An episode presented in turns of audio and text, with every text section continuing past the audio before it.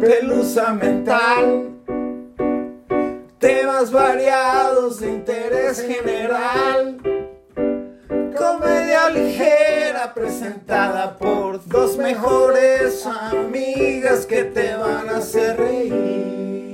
Bienvenidos a otro episodio de su podcast favorito del mundo mundial, La Pelusa Mental. Yo soy Ainara. Yo soy Karen. Y hoy les traje un episodio divertido. ¿Así? Creo yo. Espero que se diviertan. ¿Nos vamos ¿Esperas o nos vamos? Sí, nos va. Pues no sé, a menos que me quieras contar algún chismecín. Bueno, a mí y a todos los que... A ti y a todos. Ok. Chismecín. ¿Cuándo va a salir este episodio? Este episodio va a salir... Ay, ojalá ya sea en marzo, porque con eso de que ya viene... Ya va a ser marzo. Ah, marzo 8. Me pregunto qué estará pasando en mi vida en ese momento. Probablemente esté callando a Mali. Probablemente. Intento grabar otro episodio, que no nos ha interrumpido, ¿eh? Es que está la luz apagada, entonces él cree que es de noche. Ay, qué cositas de monira. Está castigadito porque rompió un cojín. Que ya no me importa porque ya me voy, entonces whatever, rompe lo que quieras. No es cierto, no rompas nada. No es cierto, vecina. No rompas más. No tengo chismes, amiga. No te puedo dar un chisme de aquí a marzo, pero I hope things are going great. Ay, ojalá ya haya dejado de nevar. Ha nevado todo el día. Ya voy a tener 31 also. So, like I said, lo superarás, te lo prometo. I might be dead already. No. Como siempre sucede, así cuando cumpliste 25 y todo el mundo te decía así de que no, tus 20 son la ley, bla, bla, bla. Your 30s. A ver, si a los 25 crashé, güey. ¿Ah, sí? Sí. Justo hacia las 12, story time, true story 2. A ver. A las 12 chisme. La madrugada me cayó el 20 así, güey, como balde de agua fría, güey. De que ya tenía 25 años, ¿qué estoy haciendo con mi vida? Estoy desperdiciando mi tiempo aquí. And I was. ¿Aquí en el mundo? No, allá en el puerto, allá en el puerto. Ah, bueno. Y crashé, güey. Sí crashé un ratito. Pasa. Pero estuvo... Me gustaría decir que salí de eso right away. I didn't. Pero... Yo no sé si yo estaba muy ocupada. Sí lo logré. Que nunca me llegó el cumplir 25. O sea, sí me llegó... Porque obviamente los cumplí, pero... Es que no necesariamente tienen que haber sido los... O sea, para mí fueron los 25. Uh-huh. Para ti tal vez fueron los 30, o tal vez fueron los 21, o tal vez... No sé, o sea, siento que diferentes... Los 30 me afectaron no porque sean 30, pero porque era pandemia, güey. Yo así de... No chingues. Yo siento que los 30 no me afectaron porque estábamos en pandemia. Pero si no hubiera, probablemente me hubiera ido en una espiral. O sea, mis 29. Pasar mis 29 en pandemia. Eso es super, de la verga. Pero si no hubiera habido pandemia, probablemente hubiera ido en una espiral de drogas y destrucción. ¿No? Amazing. Pero bueno, hopefully los 31. Si se pueda, ¿no? Vamos a ir viendo. Ay, ojalá. Siento que ya soy demasiado adulto para eso, pero bueno. Para espirales de depresión y... No. Sí. No, dame Pisces, dude. Vivo en una constante espiral. No, pero ya para desmadrarme, ya. O sea, ya pa' qué, güey. Ya no. Válido. Sí. Pues sí. Bueno, sin más preámbulos. Una espiral de depresión. Acompáñame a esta espiral de... ¿Cómo se dice? De blasfemia, güey. De destrucción. Esa espiral de blasfemia a la que te voy a llevar. Mi favorito. Ay, este pinche anuncio de Adobe. Bueno. Gracias. A ver si podemos grabar el siguiente episodio. Luego te cuento mi X. Bueno, como ya saben, los pecados sexuales en el cristianismo son bastante básicos. No tengas relaciones sexuales antes del matrimonio. No tengas relaciones entre familiares. No violes. No te cojas a la mujer de tu prójimo. Y definitivamente no a lo que sea que se discuta en episodios anteriores o futuros de La Pelusa Mental, ¿no? Pero profundizando un poco más en las reglas del cristianismo primitivo, me encontré con todo tipo de creencias raras, güey. Extremas, diría, incluso para los estándares del cristianismo moderno. Así es, amigos. Otro episodio más de La Pelusa Mental, donde cuestionaremos las creencias de la religión en la que crecimos. Y los invitamos a cuestionar su participación en la actualidad. Acompáñenos en este camino hacia el castigo eterno de la mano de sus herejes favoritas. Entonces, muchos de estos pecados... Bueno, ahora voy a proceder a mofarme de todas estas creencias. Bueno, ahí voy. Muchos de estos pecados se reducen a un principio consagrado en el cristianismo. Las relaciones sexuales y la lujuria contaminan y deben evitarse en la medida de lo posible. ¡Ay, no! San Pablo recomendaba el celibato. Yeah, of course he did. Pero también estaba consciente que para ciertas personas sería difícil contenerse. A estos les recomendaba encontrar un cónyuge pronto. Porque, y cito, es mejor casarse que ser quemado. O sea, la lujuria te enviaba... ¿Quemado en qué sentido? En las llamas del infierno. O sea, la lujuria te envía directamente al infierno. A menos que consigas una esposa y lujuries con ella. O puedes. Porque de acuerdo al cristianismo original, solo puede ocurrir bajo condiciones muy específicas y cualquier tipo de relación sexual que no conduzca a la procreación era pecado. O es pecado, depende a quién le preguntes actualmente. Incluso pensar en hacerlo es un pecado. ¿Ok? Sí, sí, sí. Ya sigan, pequé. Sigan conmigo, ya. Sigan conmigo. Anselmo de Canterbury, un monje del siglo... El otro traducí en Google, supongo que se llama Anselmo, ¿no? Del siglo XI. Lo expresó... Es que ese nombre ya se subió a mi lista de nombres para el bebé. Anselmo. Anselmo Rose. No, no thank you. Eso está traducido, así que ni piensen en cuestionarme, ¿ok? Gracias. Y cito. Hay un mal por encima de todos los males, que sé que está siempre conmigo, que dolorosa y lastimosamente lacera y aflige mi alma. Estuvo conmigo desde la cuna. Ansel, come on. Creció conmigo curioso. En la niñez, en la adolescencia, en mi juventud. Siempre me llamó la atención y no me abandona ni aún ahora que mis miembros están fallando por la vejez. Estoy segura que traduje eso mal. ¿De cuántos miembros estamos hablando? No. Este mal... es el deseo sexual. Supongo que se refiere a miembro. ¿Su miembro está fallando por la vejez? No sé. ¿O su mente está fallando por la vejez? No lo sé. Este mal es el deseo sexual. O sea, citando a Ansel, básicamente tienes que ir en contra de todo instinto natural de tu cuerpo. Ahora, ¿qué pedo con que desde la cuna ya te acompañaba ese pedo? O sea, a ver. Yo no descubrí el sexo hasta way down the line. Al grado que, story time, cuando tenía 15 años, this is a true story, cuando tenía 15 años, me acuerdo perfectamente, en una clase de... ¿Tenía 15 o fue un poco antes? No, tal vez lo estoy confundiendo con otro descubrimiento que tuve muy tarde en mi adolescencia. Pero sí fue ya entrada en la escuela. Si no fue sexto de primaria, fueron los 15. Pero por la maestra creo que fue sexto de primaria. Pero yo pensaba que el sexo oral era literalmente hablar desnudos.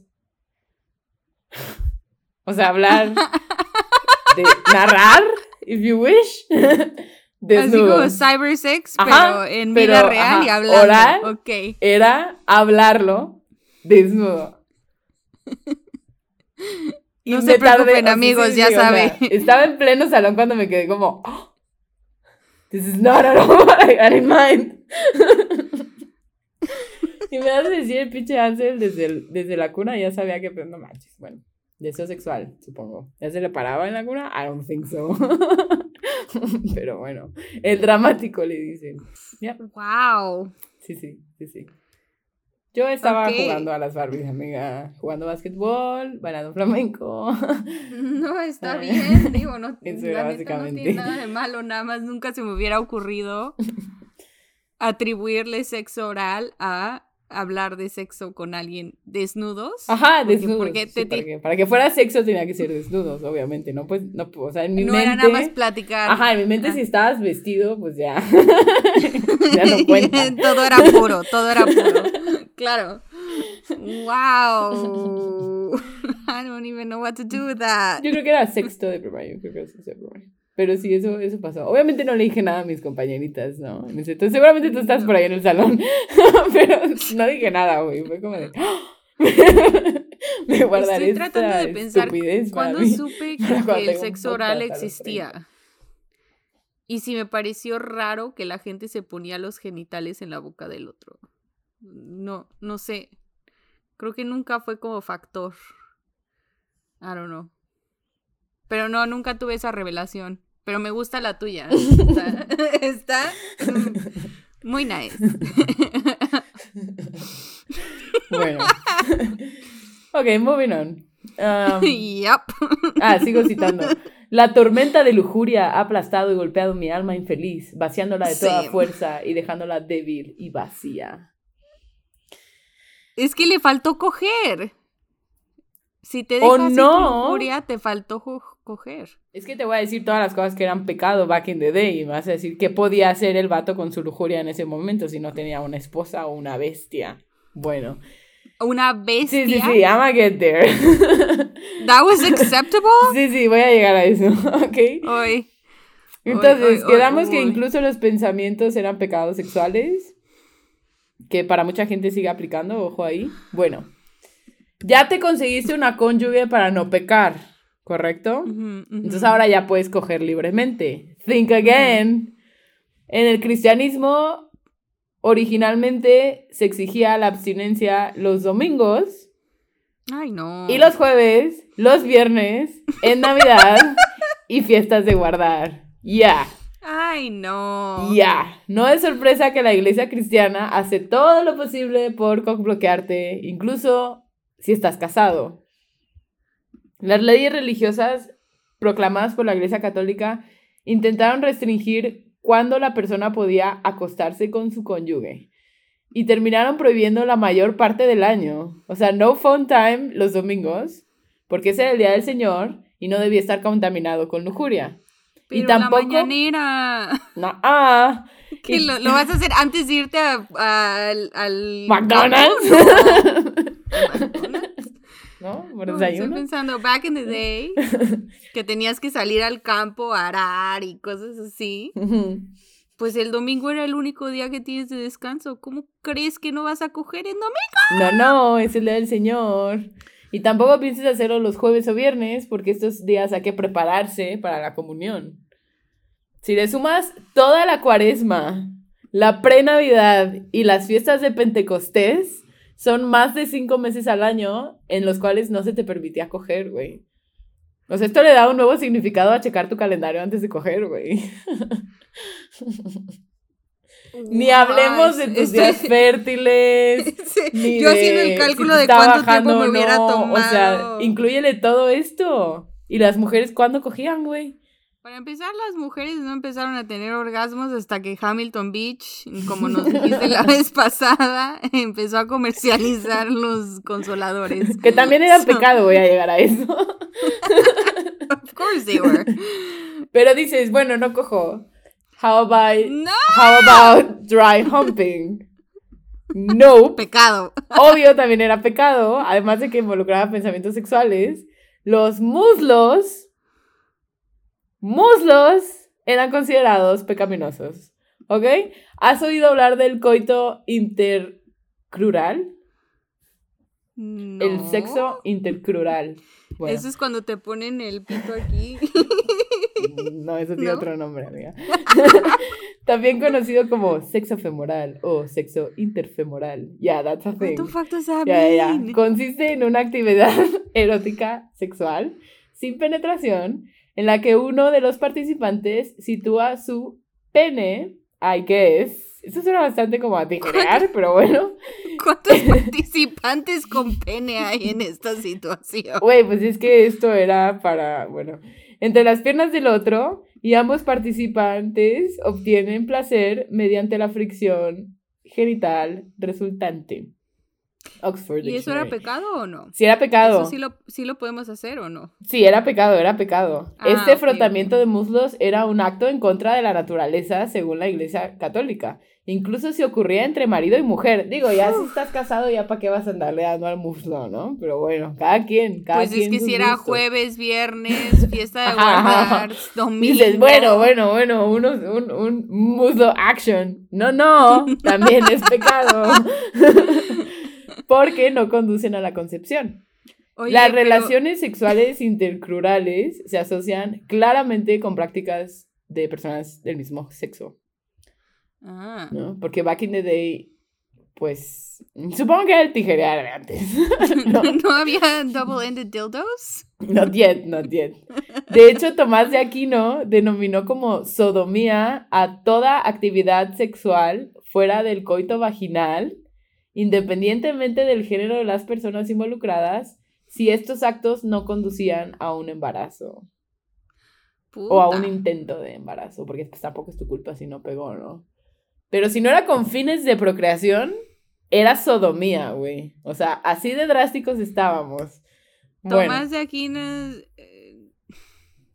you're spending too much time thinking about it instead of doing it. Es que era un padre, no podía. Bueno, sí podía, técnicamente. Vamos a entrar en eso también. Podía sí, porque los double standards aquí están con todo, ya sabes. Ya hablamos del dry humping, ya hablamos de checar el calendario. Bueno, ahora vamos a hablar de mi nueva forma de control favorita. ¿Ok? Checar tu sangre antes de meterte a la cama con alguien. No, I'm not talking about AIDS. No, que tendría más sentido. Obviamente el cristianismo primitivo tampoco aprobaba el mestizaje, ¿no? Ah, aún si su mayor expositor fuese hijo de una mujer con una paloma. O un quote-unquote Espíritu Santo. Snap, se dijo aquí por primera vez, vaya. Después de esto, nada parece raro, pero te presento el concepto de sangre compartida llevado a otro sangre nivel. ¿Okay? La idea se llamaba consanguinidad y significaba que parientes consanguíneos... era básicamente un esquema de parientes consanguíneos con los que no puedes acostarte. Hasta ahí vamos bien. Pero en el siglo IX, la Iglesia Católica dijo que a las personas no se les permitía tener relaciones, solamente casarse, hasta con tu sexto primo. O sea, te tienes que ir al siguiente pueblo. O sea, esta prohibición no solo se aplicaba a los parientes consanguíneos, o sea, también se aplicaba al estoy citando, parentesco espiritual. Lo que significa que tampoco se supone que te cases con nadie relacionado con tus padrinos. Mm. That's weird. O sea, ves esas matemáticas de que hombres solteros de 30 para arriba, ¿no? Luego quitas a los gays, luego quitas a los machitos, la verdad, te quedan como 3 hombres, ¿no? Bueno, imagínate esto back in the day. Ya prácticamente eliminaron cualquier posibilidad de coger en Monterrey, güey. Saludos a Monterrey, vayan a mi party.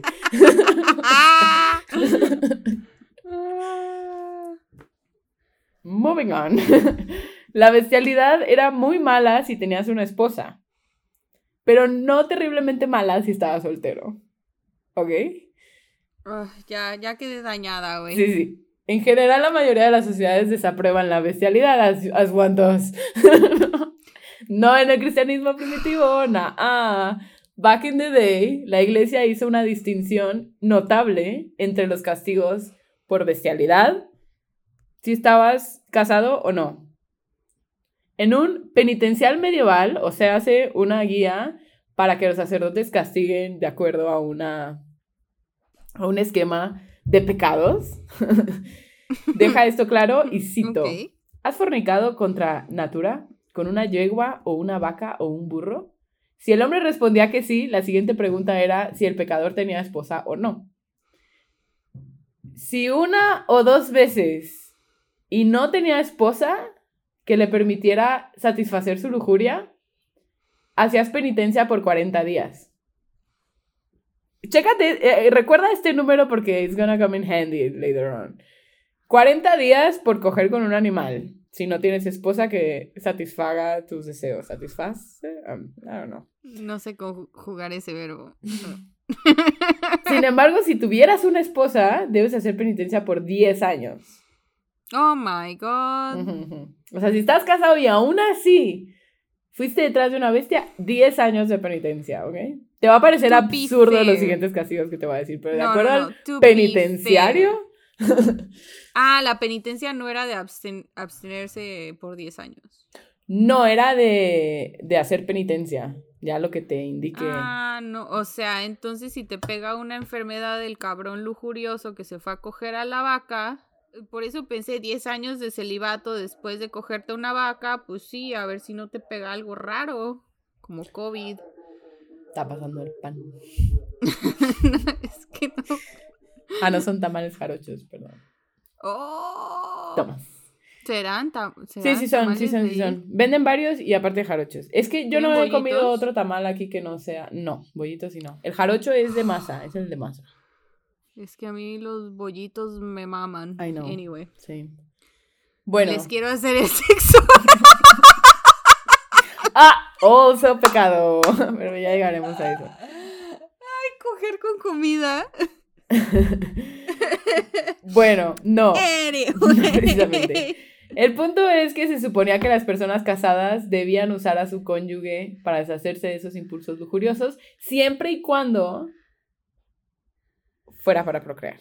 Pero parafraseando así a grandes rasgos, esencialmente la bestialidad no era tan mala si no estabas casado. Si estabas soltero. O sea, si estabas en necesidad, pues.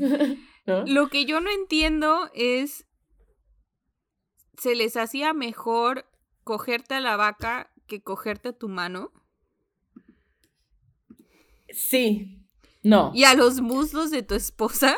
No sé eso, pero cuando lleguemos al final... Me gustaría como el ranking final de pecado a pecado. Al final va a haber un ranking de pecados. Ok. No te preocupes, también hay múltiples maneras de pecar con tu esposa. O sea, esto no es solo para solteros, ¿ok? Para empezar, y debido nuevamente a que el propósito del sexo es procrear, todo tipo de actos sexuales no procreativos son etiquetados pecaminosos. ¿No? Los esposos y las esposas podían meterse en serios problemas por practicar sexo oral. Ni hablar del anal, pero... Y aún más sorprendente, la iglesia prohibió ciertas posiciones sexuales que se pensaba no eran funcionales para procrear. Entonces, como no son para procrear, son pecado también. ¿Quieres hacerlo de pie? Nope, pecado. ¿Quieres hacerlo de ladito? Nope, pecado. ¿Quieres hacerlo con ella on top? Nope. Pecado. Al parecer los cristianos tenían una creencia de que no podían quedar embarazadas de esa manera. Like, if only, ¿no? No estaríamos aquí tomando hormonas. Thank you very much. O sea, básicamente puedes coger de misionero de 3 a 5 veces durante tu matrimonio, que es más o menos cuando pensarías procrear. Sí, y solo sí, no es jueves, viernes y domingo. O sea, cuarentena o... You're fucked, no, but not really fucked, cuaresma. Este es para ti, amiga. Este es para ti. Dormir con una mujer embarazada, obvio pecado. Pecadísimo. Pero ¿sabes qué? Básicamente era pointless. ¿Por qué? ¿Qué? Dime. No, it's actually not pointless. Sí se ha dado que una embarazada se vuelve a embarazar. sí se ha dado. Uh-huh. Lo leí en el internet that one time. Y me quedé así de fuck. Siento que si a alguien le va a pasar, me va a pasar a mí. Puede haber incluso cuates de diferente papá, ¿no? O sea, como cuatecillos, por así decirlo, diferente según papá. Según esto, sí. Pero son diferentes bolsas.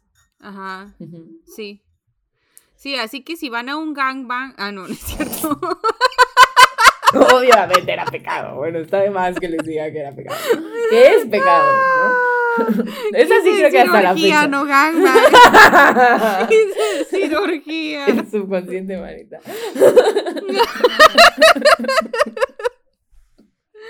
Ay, Dios mío.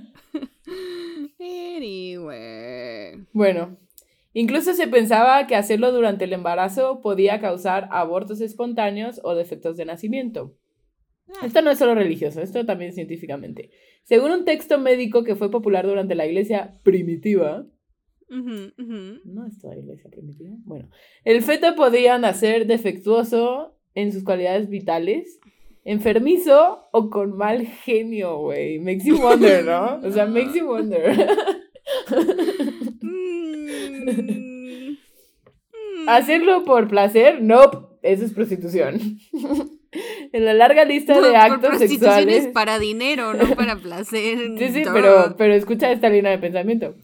En la larga lista de actos sexuales condenados por Tomás de Aquino, tenemos que incluir dormir juntos por placer. Un hombre que se acostaba con su esposa solo por placer la estaba tratando como una prostituta. No era para disfrutar, regañó Tomás de Aquino. Era solo para la procreación. Obtener cualquier placer de hacerlo era esencialmente lo mismo que prostituirla. What the... Me pregunto si Matt se siente como prostituto. Nadie le puso la de piérdeme respeto, ¿ah? San Jerónimo estuvo de acuerdo, declarando en el siglo IV que, y cito, un hombre que está demasiado enamorado de su esposa es un adúltero.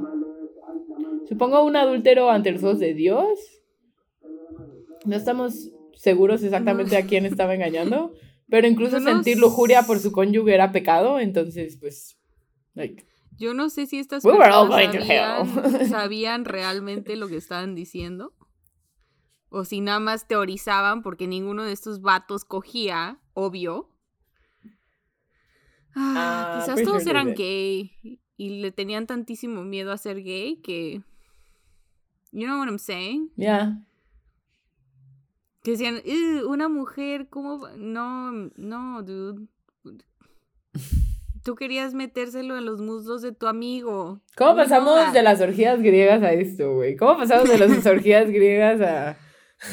Bueno. Continuación con un poema de cómo la masturbación pasó de no ser gran cosa a ser un súper pecado. Ok.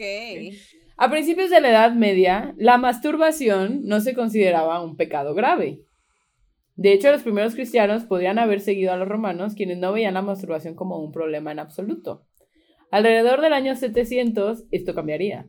Los cánones anglosajones de Teodoro, no sé, decían que el que desea fornicar consigo mismo debe ayunar durante 40 días o 20 días. ¿Dónde está la opción? Depende si te veiste o no. Entonces, ¿qué? ¿No te masturbas porque no quieres ayunar 40 días? Si es un niño y lo hace con frecuencia, o ayuna 20 días o uno lo azota. Estoy citando, güey. Hilarious. Para el siglo XIII, Tomás de Aquino... Están bien raros estos siglos, perdón. Tal vez lo estoy diciendo mal. Según yo estoy diciéndolo bien. Tomás de Aquino había decidido que la masturbación era uno de los pecados más grandes porque era contra la naturaleza. La disminución de la población en el siglo XIV, particularmente después de la peste negra, puede haber contribuido a cambiar las opiniones de la masturbación, porque durante una crisis de población, desperdiciar semen era un problema, güey. Entonces dijeron que era pecado. Así nomás. Dildos, you guessed it, pecado. Los primeros cristianos tenían también tenían los primeros cristianos también tenían fuertes opiniones sobre el placer propio de las mujeres, que como ya escuchamos en episodios anteriores, ni siquiera existía científicamente. Un penitencial advirtió lo siguiente, y cito: ¿has hecho lo que ciertas mujeres están acostumbradas a hacer? Como la palabra dildo no existía en el Renacimiento, usaban como eufemismos. Uh-huh. Bueno. ¿Has hecho lo que ciertas mujeres están acostumbradas a hacer? Es decir, hacer algún tipo de dispositivo o implemento con la forma del miembro masculino de un tamaño que coincida, ¿qué específicos?, con tu deseo pecaminoso. Si lo has hecho, harás penitencia durante 5 años. Damn. En los días santos legítimos. Ok, penitencia de 5 años por masturbarte con un dildo. 10 años por cogerte un animal, si tienes esposa. Si no tienes esposa, ¿cuántos serán? ¿Cómo va ese penitencia? Eran 40 días, ¿no? Ajá, 40 días. O sea, 40 días por cogerte un animal, 5 años por masturbarte con un dildo. Y está hablando de mujeres específicamente, ¿no? Porque obviamente aquí no se hablaba de que los hombres usaran juguetes sexuales, ¿no? O sea, estamos lejos de eso, ¿no? Claro. Los primeros cristianos creían que muchos actos sexuales eran incorrectos e inmorales y muchos podían enviarte directamente al infierno.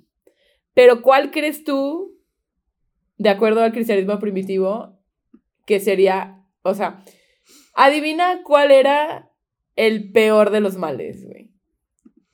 O sea, el peor de todos los actos sexuales. Lo peor que podías hacer sexualmente, ¿qué crees tú que era? ¿Cogerte a un sacerdote? No.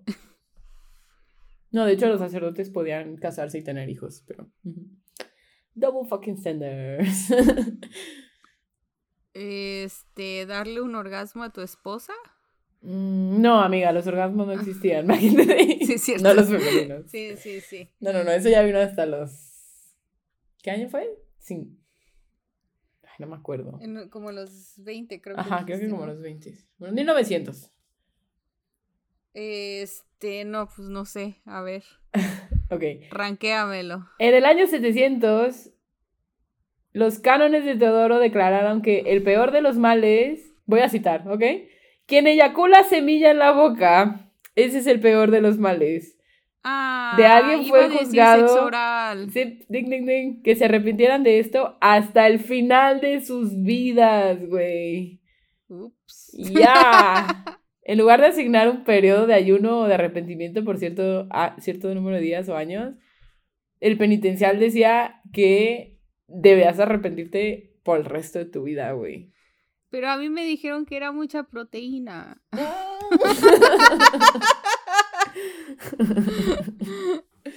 Hola, Matt. Dude, es que iba a decir sexo oral, pero siento que como ya habíamos hablado del sexo oral. No, sí, ese era. Ya. Wow. Sexo oral con final feliz. Ese es el peor de los pecados. Con final feliz, o sea, si tiene final triste... ¿Sí se vale? Pues es que si tiene final triste, no desperdiciaste. Sí. ¿No? Muchas reglas, ¿no? Muchas reglas. Yo ya no juego este juego. O sea, muchas reglas. Y si ustedes están escuchando esto desde la perspectiva de un hombre, piensen en las mujeres que además les bajaba. O sea, que el calendario ya de por sí te reduce el mes a... o no, depende, ¿no? Pero bueno... Si consideras que te sientes inflamada y de pésimo humor. Y a veces nos duele la cabeza. Sexy at all. Ajá, o sea. Y luego tienes hijos. No, hombre, no. Esto es en la soltería, ¿eh? O sea, puedes estar casado, pero sin hijos. Ahora imagínate con hijos. No, hombre. Ay, no, hombre. Bueno. Claro que la poligamia sí se permitía, ¿no? Bueno, Newson, os. Ahora, hablemos de sacerdotes. Muy muchos, pero en realidad los primeros sacerdotes cristianos podían tener esposas e hijos. Uh-huh. El celibato era la mejor opción, for sure, porque eliminaba por completo la influencia corruptora de las relaciones sexuales, pero no era política de la iglesia que los sacerdotes tuvieran que ser célibes hasta más de 1000 años después de Jesús. Okay. Específicamente en los concilios de Letrán, primero y segundo, 1123 y 1139, fue que la Iglesia Católica prohibió oficialmente a los sacerdotes casarse. Más sobre los sacerdotes, más sobre los sacerdotes. Traigo un pedazo de historia que te va a hacer que, si ya te dan miedo los áticos... ¿Los sacerdotes? Los áticos, te dé aún más miedo, ¿ok? I introduce to you priest holes, agujeros de sacerdotes. Yup, you heard it. Érase una vez en la vieja Inglaterra, cuando era legal ser católico, ¿no? En caso de que necesiten una refrescadita, el rey Enrique... ¿Legal o ilegal? Perdón. Ilegal. Ah, ¿era ilegal? En caso de que necesite una refrescadita, el rey Enrique VIII necesitaba un heredero varón, culpó a Catalina de Aragón, la vida de su hermano y la primera de sus 6 esposas por no darle un hijo. Luego le fue a pedir al Papa una anulación, que fue denegada, por lo que Kikín fundó su propia iglesia, la Iglesia de Inglaterra. Y debido a que él era el rey, era el propio emisario de Dios en la tierra, se requirió que todo el país se convirtiera a su nueva religión. Durante las siguientes generaciones, el Reino Unido osciló entre el catolicismo y la fe protestante a medida que los herederos de la corona procesaban a quienes se rehusaban a convertirse en su religión de preferencia, ¿no? O sea, they went back and forth. Notablemente, Queen Mary, a.k.a. Bloody Mary, aterrorizó a la nación entera quemando a los protestantes en la hoguera por no volverse a convertir al catolicismo. Y durante la Reforma Protestante del siglo XVI, la reina Isabel I determinó que era alta traición que un sacerdote católico entrara a Inglaterra, por lo que estableció una orden de, literal, cazadores de sacerdotes. Oh my God, no sabía eso. ¿No? No, o sea, de que... No, o sea, sí sabía que habían cambiado back and forth de protestante a católico, pero de que había... ¿Casas sacerdotes? Sí. No. Wow. Sí. Pues siempre la religión ha sido perseguida. Porque siempre habrá alguien que no esté... Digo, hay tantas creencias que... ¿Quién tiene la buena, no? Pero cómo nos gusta perseguir al prójimo, ¿no? Pero, o sea, como humanidad, ¿no? Sí, a huevo. En respuesta se fundó la Orden de Sacerdotes Jesuitas en 1540 para apoyar a las familias católicas... Y se dispersaron, obviamente, entre personas, familias ricas, porque religión y dinero, goes hand in hand, bajo la apariencia de ser tíos o maestros. Se reunían en safe houses, y estas se caracterizaban por algo secreto. Priest holes, agujeros de sacerdotes. Literal como suena, pequeñas salas de pánico medievales donde las familias católicas podían esconder a sus sacerdotes cuando llegaban los cazadores. Los escondites no medían más de 4 pies, encajados en cualquier espacio de la casa que pudiera acomodarse discretamente. Y fueron instalados específicamente para eso. O sea, desde que diseñaban tu casa como católico, ya considerabas el hoyito donde ibas a esconder a tu sacerdote. Como si no dieran miedo ya a los áticos, ¿no? Agrégale un glory de sacerdotes, güey. Bueno, cuando los cazadores de sacerdotes obviamente se dieron cuenta que eso estaba pasando, ¿no? Y entonces llegaban a las casas y tocaban las paredes para buscar sonidos huecos. Claro.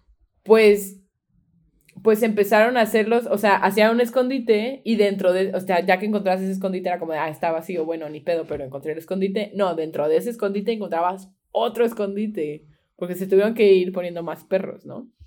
Claro. Not so fun fact, y con eso vamos a terminar el tema. Pero el mayor expositor, si no es el más conocido, de los priest holes, Nicolás Owen, era carpintero y hermano jesuita, que se especializó en construir priest holes para evadir el enjuiciamiento. El propio Owen era pequeño de estatura, entonces le apodaban Little John, ¿ok? Trabajaba solo y de noche para evitar sospechas. Little John se metía a tu casa a acondicionarte un priest hole, ¿ok? Ok. Algunos de los nichos secretos de Owen en realidad estaban ocultos dentro de otros nichos, como mencioné, ¿no? Ya se la sabía el Little John. Ajá.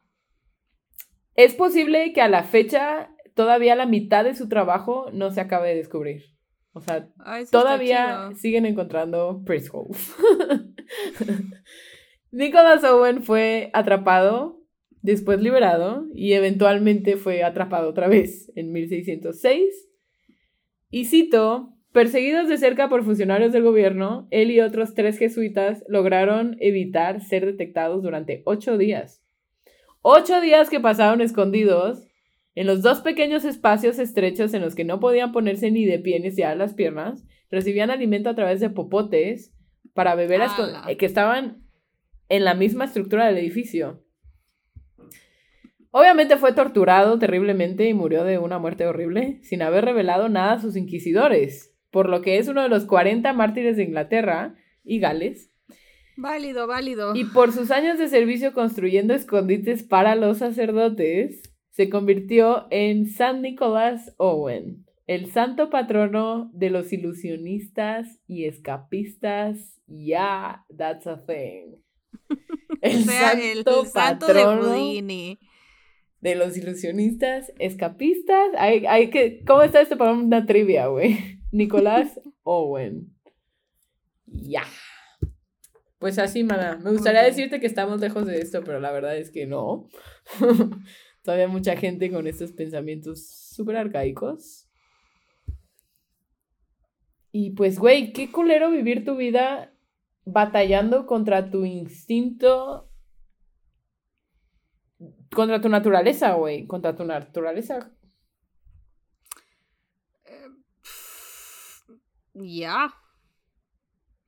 O sea, piensa en la gente que vive en el closet, ¿no? Que tiene que vivir con eso, güey. No, ahora súmale Nicolás Owen en el closet.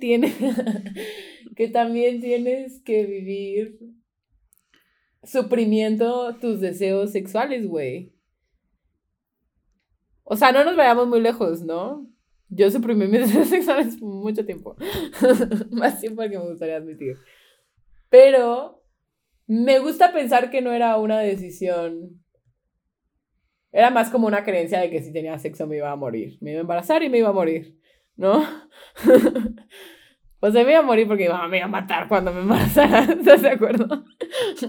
No tanto desde un punto de vista de religión y pecado.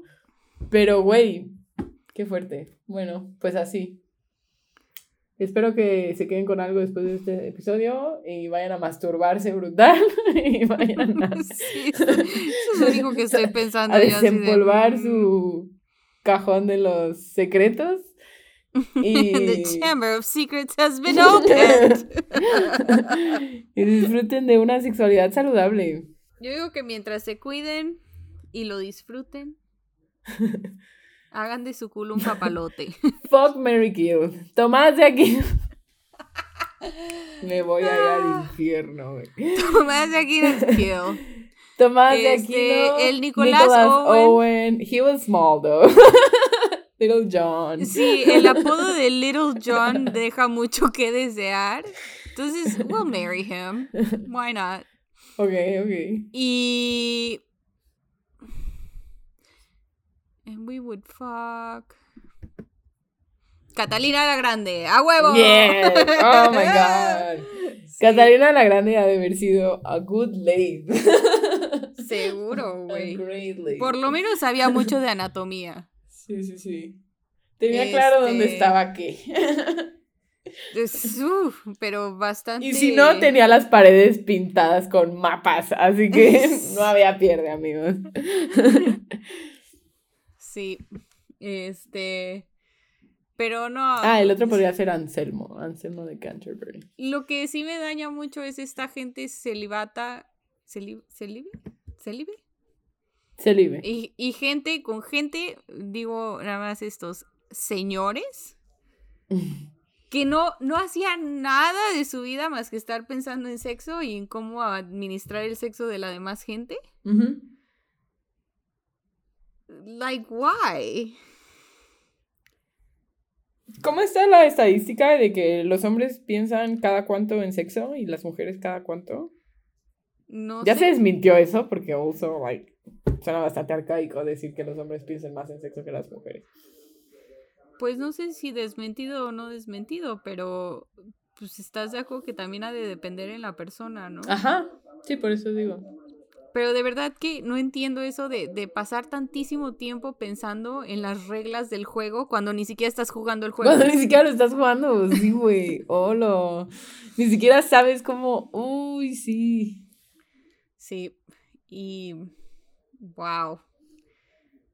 Tomás de Aquino, get the fuck out of here. I don't know. Ay, bueno, ya. Eso fue un poco de historia.